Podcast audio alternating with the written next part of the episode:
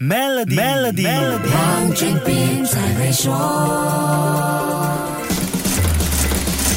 你好，我是黄俊斌。上星期，科技领域投下了另外一颗深水炸弹，震荡了全球投资者的小心脏，那就是全世界其中一个最大的加密货币交易所 FTX 陷入挤兑困境而崩盘，并申请破产。这个事件进一步引起币圈以外的投资者高度关注，因为消息牵涉到另外一个更大的加密货币交易所币安 Binance。Binance 的老大赵长鹏在六号时表示，Binance 要脱售手上所有 FTX 交易所的代币 FTT。这个重磅消息一出，FTT 的价值就直接插水，发行 FTT 的 FTX 交易所跟着就面对排山倒海而来的挤兑。任何金融机构遇上了客户挤兑，后果都是致命的。想象一下，所有投资者通通上门要拿回自己的钱是什么后果？金融机构几乎是不可能有足够现金应付一下子涌现的大规模。客户提现。上周，当投资者发现区块链上出现大量的 FTT，又看到赵长鹏说要卖掉手上所有的 FTT，市场就炸锅了。大家当时自然是高度关注 FDX 的财务健康，短短三天就引发了高达六十亿美元的提现。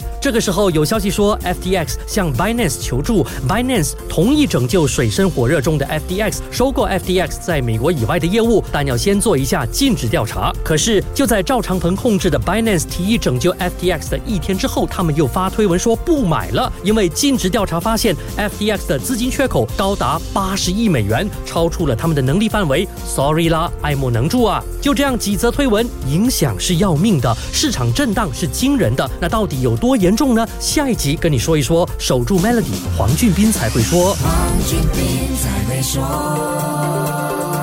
使用 Maybank Trade Financing 为你的进出口业务预先固定汇率，减少汇率风险。详情浏览 maybank.my/sme trade 附条规。